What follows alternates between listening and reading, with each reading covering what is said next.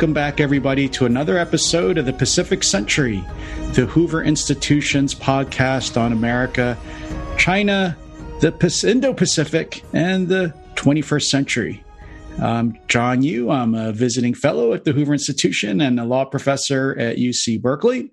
And I'm joined by my friend and co host, Misha Auslin. Misha, take it away. We're here to talk about a recent article of yours in Foreign Policy magazine, amongst many other things. Well, hello, John. Yeah, we, we hope this isn't a bait and switch. People were tuning in, expecting another awesome guest, like so many that we've had. And, and today it's it's just you and me, John. It's quiet time for us. We're just going to catch up a little bit. We'll talk about a few different things. But uh, yeah, I thought maybe we'd, we'd talk a little bit uh, about an article I had this week in um, uh, the foreign policy because it's um, we're, we're in a weird moment. Uh, we've been in a weird moment uh, over the past year plus uh, with the COVID pandemic that began in Wuhan, China, uh, and and the U.S. And um, it's become sort of mainstreamed now that you can blame the U.S. for causing problems with China. Uh, and I think this actually goes back. Uh, it goes back to the Trump presidency. It goes back to I think a lot of things that were domestically oriented around Trump, but it, it morphed itself into this idea that um, ever since Trump became president, uh, the U.S. and China are on a collision course, um, and it's our fault.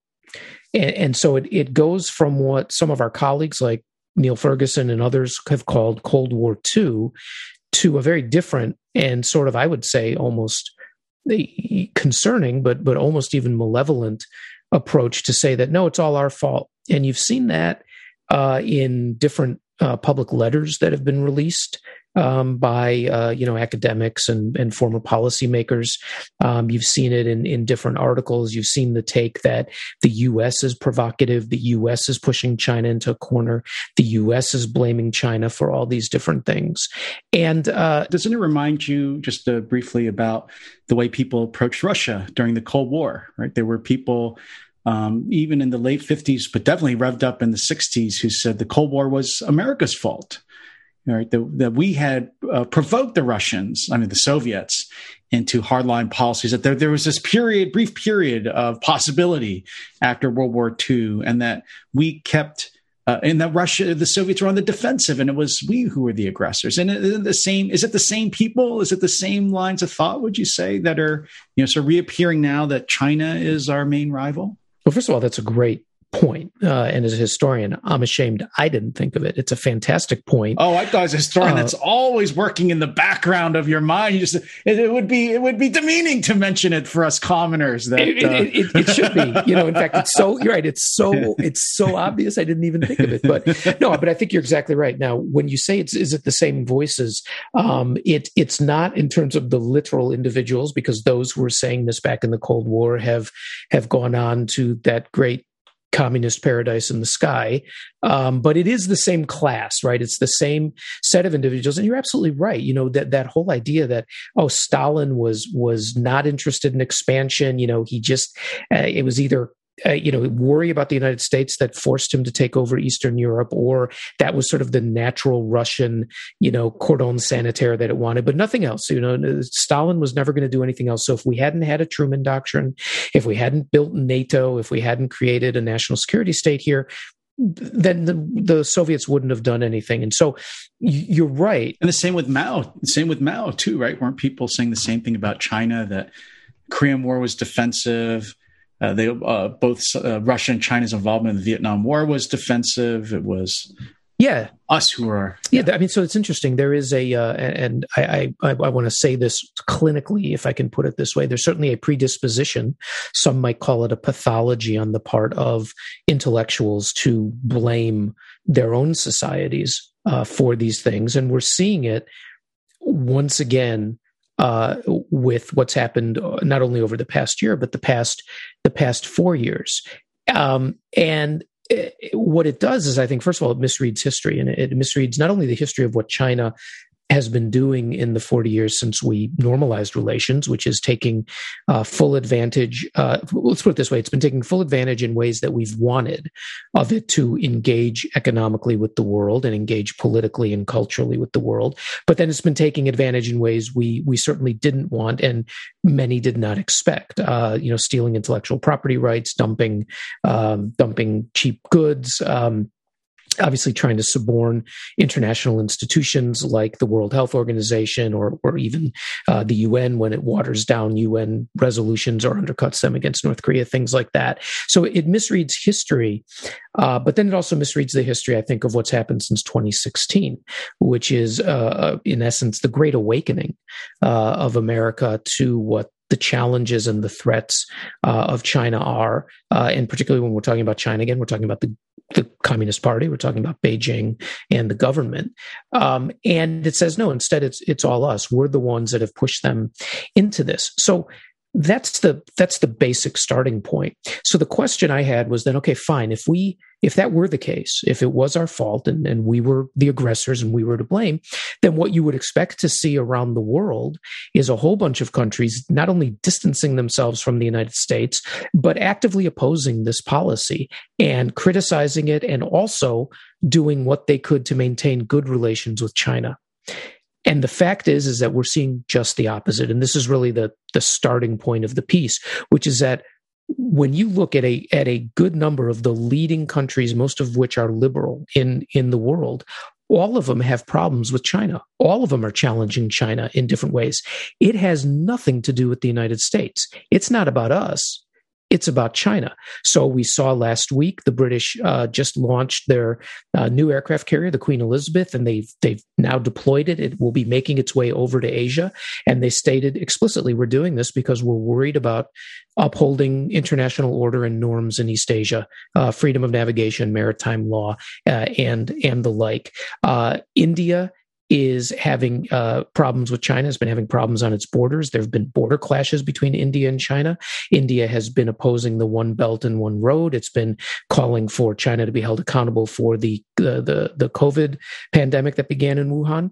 Australia is on the front lines of an economic war with China. It's been punished by China for also calling for independent investigations, for kicking Chinese money out of its domestic political system, for blocking Huawei and ZTE from its 5G networks. Um, you see Japan and the Philippines both dealing with repeated Chinese incursions into their territorial waters. The point is, is that instead of the entire world saying, whoa, you cowboys in Washington, whether it's Cowboy Trump or Cowboy Biden, are forcing a new Cold War confrontation with China, the rest of much of the developed world and the leading nations in the world all have their own problems with China. It has nothing to do with us. I think when I was reading your piece that there is no major country in Asia that has actually got good things to say about China. Well, North Korea, maybe. Friendly. Yeah, when I said major, so yeah. major, major Asian country. Don't insult the great, lead, the dear leader. We're gonna, we're gonna find ourselves hacked again. again. um, but the, uh, my point is this is that it's uh, China has no allies really. It's buy, it buys and pays for uh, things from weaker countries around it, but it doesn't really have uh, allies because uh, right, everyone sees what it's up to. And the second thing is, and this uh, this reminds me in a strange way of about um, theories about why Americans like alliances so much. So you may remember, like even the United States has um, waged a variety of wars over the years uh, you see public opinion is much higher in support of a war if we go in with allies, even if the allies contribute very little. You know, like it reminds me of the Persian Gulf War in '91 when uh, the French went in with us, and I think General Schwarzkopf put them on the farthest, farthest left wing of the invasion force, so far out west in the desert that they actually faced no opposing Iraqi forces at all. They were the playing outfield, right? Left exactly. field, right? The, the, worst player, you put them out in the left field, like yeah, as far uh, as you can. In fact, I remember actually the French media were very upset about this at the press conferences. Um, but the, the, one theory about this is because um, sometimes if you're a country and you're democracy I'm really messy, you might not trust your leaders or you might not even trust your own perception of what's going on. And I think this is how I put your point. uh, in the articles. But if you see everybody else views it the same way, you know, looks at exactly what China's doing, measures the same cost of benefits, they all come to the same conclusion as you, then it's not, you know, some crazy leader of your own country, or it's not, you know, partisanship that's going on, or crazy people taking over. It is a lot of other people see the same thing too. I mean, it's an interesting point. It certainly is. Uh, it's part self interest to get allies together, but yeah, there is a moral uh, part of it that that you know when you are expressing this joint activity in in uh, in a shared uh, endeavor you know i think you know, without that in the Cold War, it it, it would have been hard to maintain alliance uh, cohesion. It would have been hard to actually, you know, have allies in part because of the opportunism, uh, and that's what we see with China, of course, opportunism of picking off allies when it can, driving wedges between uh, the United States and and partners, and, and, of course smaller nations. You know, it buys outright buys uh, off the uh, countries that diplomatically recognize Taiwan, and it isolates Taiwan, but it you know it tries to do that uh, against the United States as well. And and so I think the point is is that look, it's time to stop blaming us and ourselves. For 50 years, we've done everything we could to integrate China into the global system, economically, politically, socially, culturally. Um, we've bent over backwards. And not only that, we've not only bent over backwards, we've turned the other cheek for decades at its depredations, at its malevolent actions, uh, whether it's again, you know, um, intellectual property theft, shipping opioids into the United States, um, you know, uh, pressuring and, and and threatening allies, taking over territory and such. We have ignored almost all of it in the sense of actually trying to impose any costs. Uh, and again, if it were all only about us, then you'd see the rest of the world looking at us like you guys, you guys have the problem. But instead, for their own reasons, their own purposes, they've decided they're threatened by China. Right? It, it China's threatening their territory. It's threatening their uh, their their political space. It's threatening their economies, uh, and, and so they're responding uh, based on their own interests. And I think that that's much healthier. So you mentioned it, it's helpful in a democracy to have allies. It's also helpful if everyone is actually acting out of their own self interest, but you're coming to a collective a, a, collective approach, meaning we're not, you can't twist the arm of a country to oppose China. That's not going to work. Um, and, and it goes a little bit to this other argument that we keep hearing, which is don't force nations to choose. I mean, we've heard that for a decade now, right? No, no one wants to be forced to choose between China and the United States.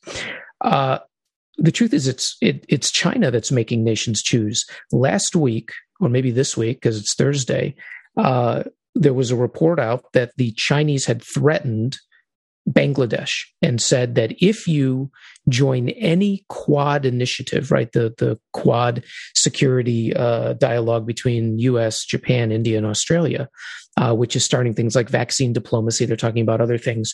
The Chinese said if you, the Bangladeshis, join any Quad initiative at all, it will damage relations.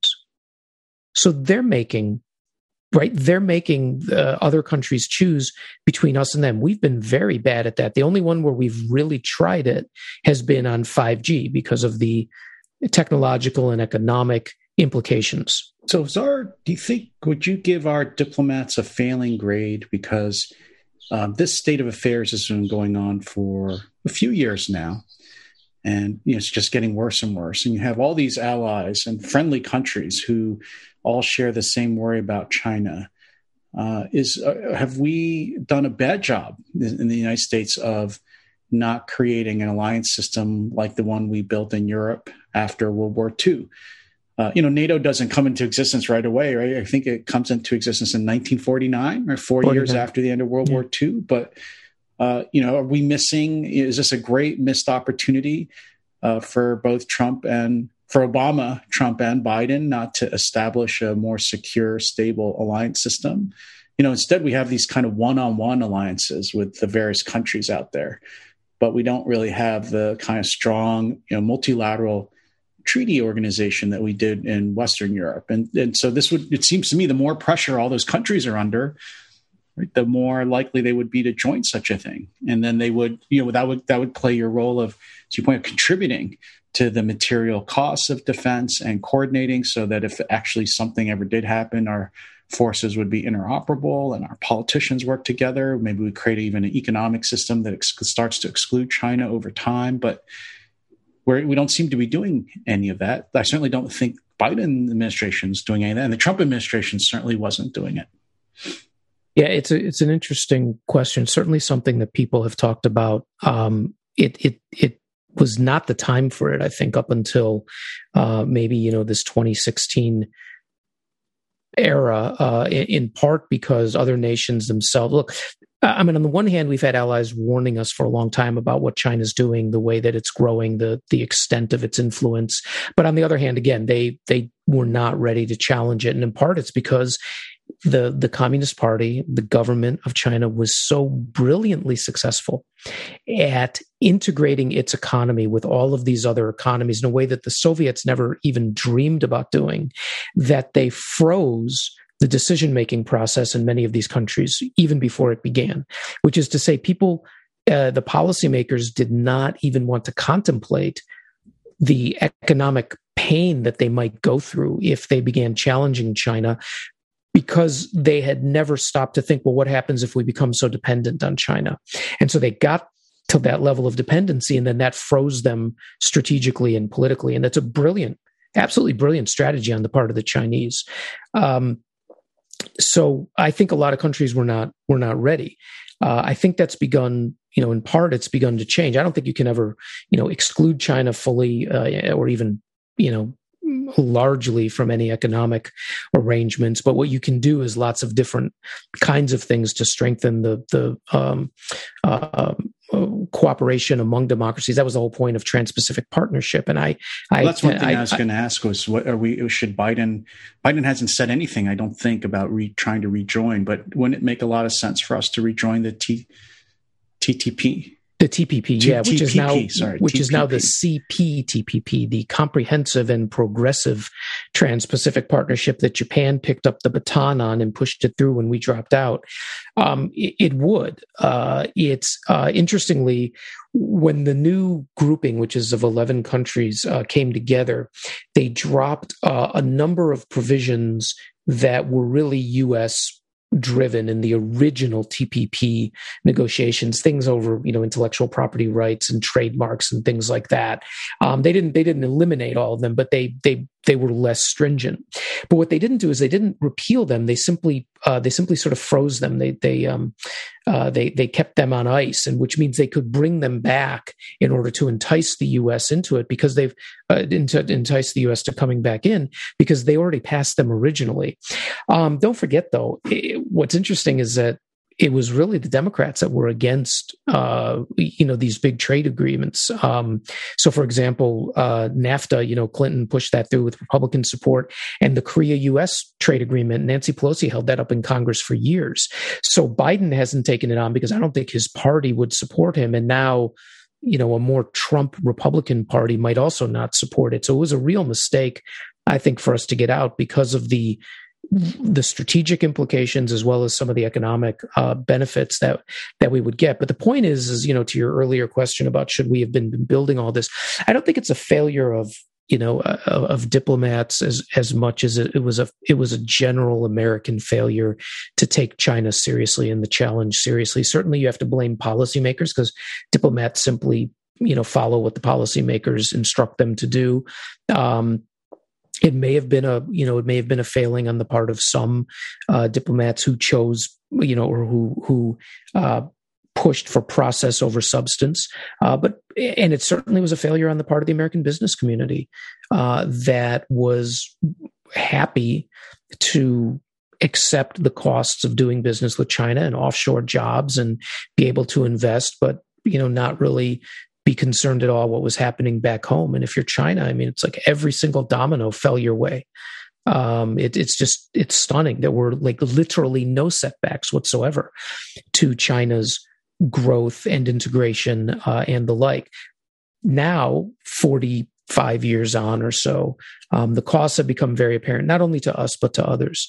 And so that's that's what the question that faces the Biden administration uh, is uh, I think you see a little bit of an answer in the Quad, which is an, an attempt to talk not only from a security perspective but from other perspectives including the values perspective and sort of you know more targeted cooperation like vaccine diplomacy in ways that offer alternatives to China.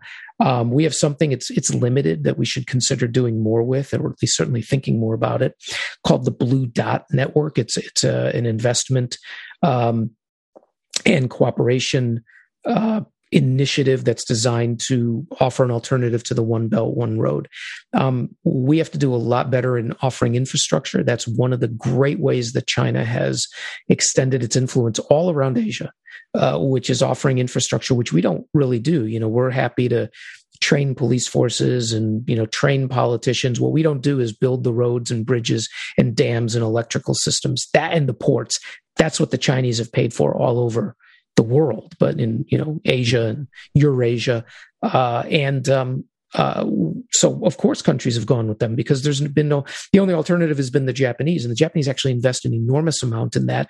But the chinese were willing to just flood the zone with cash and with no strings attached and work with the worst governments on earth. So uh, you know are we hamstrung by morals? Are we hamstrung by self-interest? The answer is uh, all of it. Uh, but the but the geopolitical result is that we've lost an enormous amount of ground to China, and for some reason we blame ourselves for trying to correct the situation. What we should be doing is looking at why the rest of the world's having problems with China and saying, okay, it's not us, it's China, it's the Communist Party, and it's Beijing. What are we going to do about it? I think maybe we might be approaching a, a shift, though, uh, because of the coronavirus maybe that's uh, something that's going to puncture China's uh, efforts because I, yeah, and we're still in the middle. Of course, we don't know what the ultimate political effects will be of the virus, but it seems to me there's uh, more and more reports coming out now questioning China's account of what happened with the virus. you know, there's this uh, article in the Bulletin of the Atomic Scientists, right, which is no warmongering, you know, anti-China organization. In fact, if there were a group that was more along the lines as, as we started out with during the Cold War, saying we should be more understanding of the Soviets, we should try to step back from the brink, it was it was these guys. Maybe we need a China doomsday clock. exactly. that's a, you know that's a really good one. Yeah, you should you should create it. It's like it's like four minutes to midnight in terms of China the, taking over the I, world. I wouldn't buy one of those cheap Chinese clocks. To, to that's what they would want because it would yeah. just stick on four minutes forever. yeah. So the you know the in this article, amongst others, I mean, this is one of others several I've seen, which say you know China's pushing this idea that the coronavirus naturally emerged, uh, basically from bats, uh, and that uh, just so happened to emerge in Wuhan. Uh, and then there's the uh, other account, right? The other account is either you know the the more sinister account is that there was research going at, on at this Wuhan Institute, which you know is there to study viruses, um, that was trying to create a kind of virus that would be extremely contagious to human beings. And so they were using the bat uh, virus to design such, uh, you know, a, such a, you know, some man-made uh, vector. And that uh, in, in the, you know, the nefarious explanation is, well, uh, I mean, I don't, I don't believe people say, oh, this was actually deliberately released, but I could see in China, this was a subject of research because they were worried about SARS and they wanted to study it. And they create a virus like this in order to com- create ways to combat it. And that there was an accident eh, or some kind. And was you could believe that too. But it seems to me, whichever explanation is uh, going to ultimately, and we may never know, but whichever explanation holds, I think it's pretty clear now, looking back. And we, you and I talked about on the podcast, this podcast many times, as China was delinquent in trying to stop the spread of the virus and letting the rest of the world know about it. And I wonder whether you think that's going to have an effect, you know, in the minds of the people in Asia, of the governments. Right? They're going to say, are we going to partner with a country that did nothing to stop? Right? They've concealed the concealed the nature of this virus, let it spread to the rest of the world, even while they were taking measures themselves to stop its spread within China is that the kind of thing you know kind of public event and government negligence that could turn things on our favor where whereas the united states you know we've suffered a lot but now we are the ones who are uh, right trying to uh, get more of the vaccine out to more of the world whereas the chinese are giving out this right this virus uh, this um, immunization drug, which seems to be just a 50 50 chance whether you get the coronavirus or, or not. It's just sort of like you take the Chinese vaccine and you flip a coin to see whether you get the coronavirus. So, do you think that could have, is that the kind of thing that could affect you know, hearts and minds in Asia and allow people to uh, sort of return to the United States, maybe uh, as a leader of the sort of liberal order that we're in favor well, of? You know, I'd like to think so. Uh, I would say that in general, I think that that horse has left the barn. Um, I thought if it was going to happen, it would happen last year.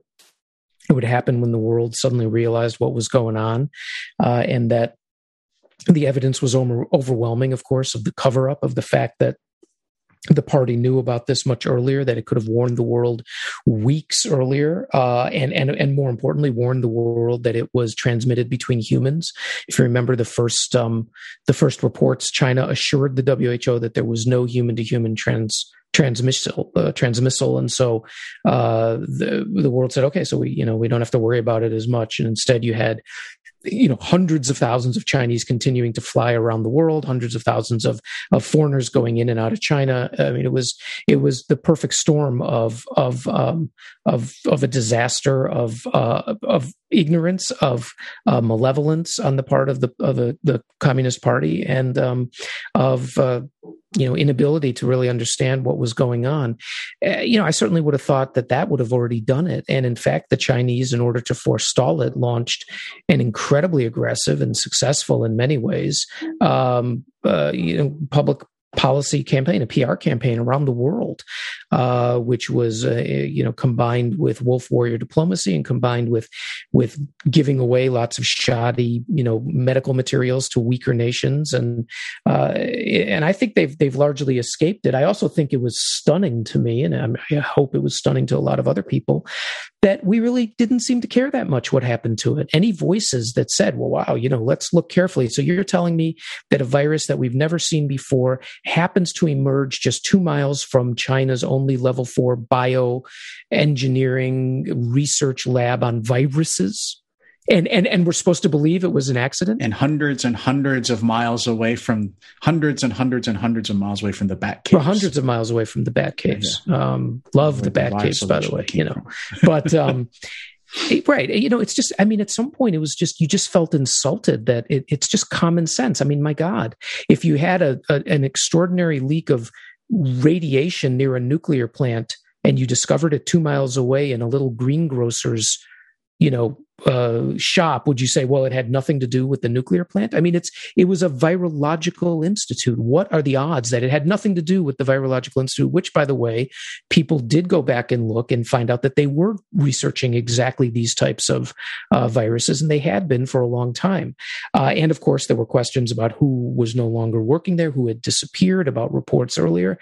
Um, but we didn't seem to care. The world or or those who decide what the world cares about didn't seem to care about it enough and so voices like tom cotton uh, you know, who, who, early on said this was uh, something that escaped from the lab. Not that the Chinese released it intentionally, but that there was some sort of mistake. Somebody got infected, it got out somehow, which happens. We know this stuff happens.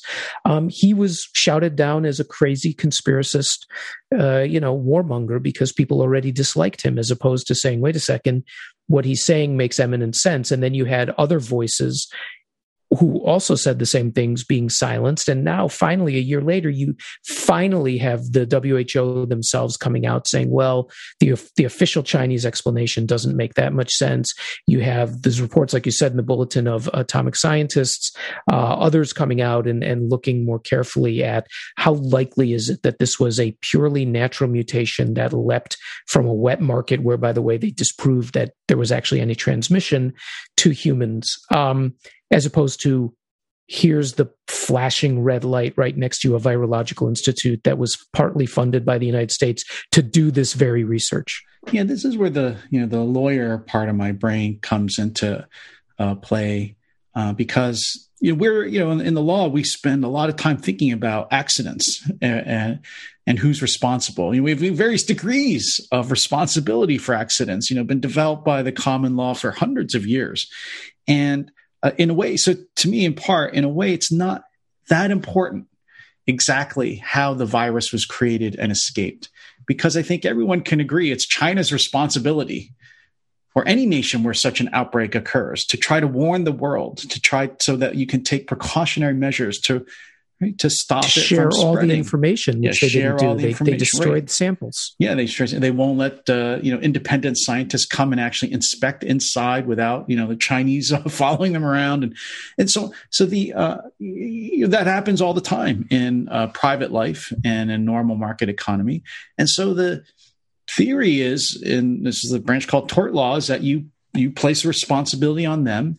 You make them bear all the costs of their conduct, what we call internalization of costs. So in a sense, here's what happened. This is class, just like pollution. If you think about like if you have pollution, that's when a factory right makes a certain product, and then by polluting on other people, they quote unquote externalize the cost because they don't have to pay for the cost of the pollution. And so they're just going to overproduce, right? They're going to make more. They're going to do more of it when they shouldn't be. So in the legal system, we try to force people to what we call internalize the cost of their benefits of their activity so that they will stop doing it when it inflicts too much harm. And this is a classic case of China doing this again. You know, if you, you talk to anyone in Korea, Japan, they complain all the time about Chinese pollution. China is a great externalizer of its harmful activities on the rest of the world, which they don't pay for. So the solution would be economic in nature at, at, a minimum, which would be to force China to pay for all the harm it's caused, because that will deter it from doing this ever again. And I, I wonder whether countries will, you know, have the backbone to try to do this if we ever get an answer about how the virus started. I, I don't know, but I, I have to say this that was like sitting in your law class a tutorial. Uh, you, you will, know, they actually don't let me teach this subject. It's too boring. I find it boring. You will you, you, will go into this podcast with a skull full of mush, and you will leave thinking like a lawyer. yeah, now, that's about you, how now I if you know that episode. reference, if you know that reference, then you're of our age. Is that yeah, Paper Chase? Yeah, it is the Paper Chase. that is a great. That is the that is the opening. The great John Houseman as Kingsfield, yeah. who I know taught you at Harvard Law. well, I didn't go to Harvard Law, and I didn't have John Houseman. I wish I did, but I I, I seek to recreate that environment in my own classrooms. well, the fear. He's my model of a teacher, far better than any real teacher I ever had. I thought you went to Harvard Law. Uh-uh. Did you go to Yale Law? Mm-hmm. Oh my yeah, gosh! Yeah, yeah. That's why I think about these internalization, external. They don't, t- they don't teach that stuff at Harvard. Harvard, they just worry about memorizing case names.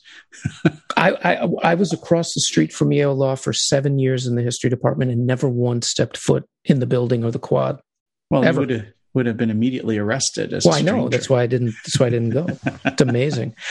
well, I think um, I, I, think that's that's a you know it's it, it's a good overview of of where we stand with this sort of odd um, unwillingness to uh, to quite frankly to face facts. Uh, we, you know, again, if if there was anything in the entire last century that would that you would have thought would have caused the world to drop all of its um, you know uh, false and and sort of self-deceiving notions about China, about the Communist Party, about the ability to to trust it or work with it. Um, point you know we didn't talk about is if you if it hasn't changed behavior today, then you're not going to be able to prevent this in the future. Um, uh, also, in general, you know, this whole point about blaming us, it's all our fault for tensions with China. And it's not. It's not our fault for tensions with China. Um, I'm not saying we have been lily perfect, but um, it's not it's not our fault. And and the proof of that is that all these other nations around the world have problems with China. There's a reason the French just did a joint maritime exercise in the Pacific with the Quad nations. There's a reason the British are sending their aircraft carrier there. Um, there's a reason that uh, you know the Australians are fighting their battles, as are the Japanese. Um, and I think at, least you know the the the, the path to to uh, beginning to solve it right is having the wisdom to understand the reality of of what's going on. And and so i think it's worthwhile you know to remind ourselves of that. We revisited this and you know revisited the the wuhan uh you know the wuhan outbreak and what's been going on there. And now the scientific attempts to maybe get us a little bit closer to the truth and so i just hope that you know we we um we accept reality a little bit more um and instead of trying to knock ourselves down all the time maybe you know ask the Chinese to look in the mirror, which they won't do. Uh, but at least that would take some of the pressure off us in order to come up with a better policy. As maybe we can close here, as in many ways, with a allusion to that great repository of human wisdom, the Seinfeld show. oh. So in Seinfeld, you may remember that uh, whenever George or Jerry want to break up with someone, they always say, "It's not you, it's me." But then there's Bizarro World, where everybody is the reverse right. of Jerry, George, and Kramer and Elaine. And there we are recommending the Bizarro World approach, which is it's not me. It really was you all the time. exactly. Exactly. and right. that's what, that's what exactly. Misha is recommending here. It's it's not me. It's you. Exactly right. And if we can get to that font of wisdom, we'll uh, you know we'll, we'll be in a better place. But uh, uh, well, I'm glad we could talk about it. I, I, think I thought it was worth bringing up. I think you know it, it really yes. is worth us taking a look at the reality of what's going on out there and recognizing that maybe maybe we've been onto something right, and other nations have either been warning us to to get more serious, or now they're joining us in that. So we'll we'll see where it goes. Great, great. Well, thanks a lot, Misha, for uh, raising the issue, and I'm glad we had a chance for us to talk without those pesky, pesky guests uh, for once. And I'd like can't to... keep them away. Got to beat them off with a stick. yeah, I'd like to thank everybody for joining us, and we'll see you next time on uh, next episode of the Pacific Century. Bye bye.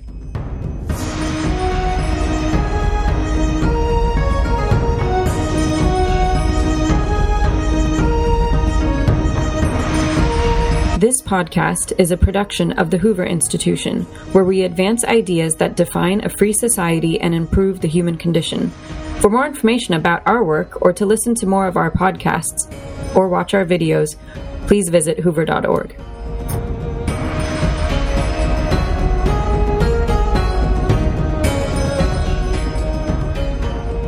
You're giving me the it's not you, it's me routine?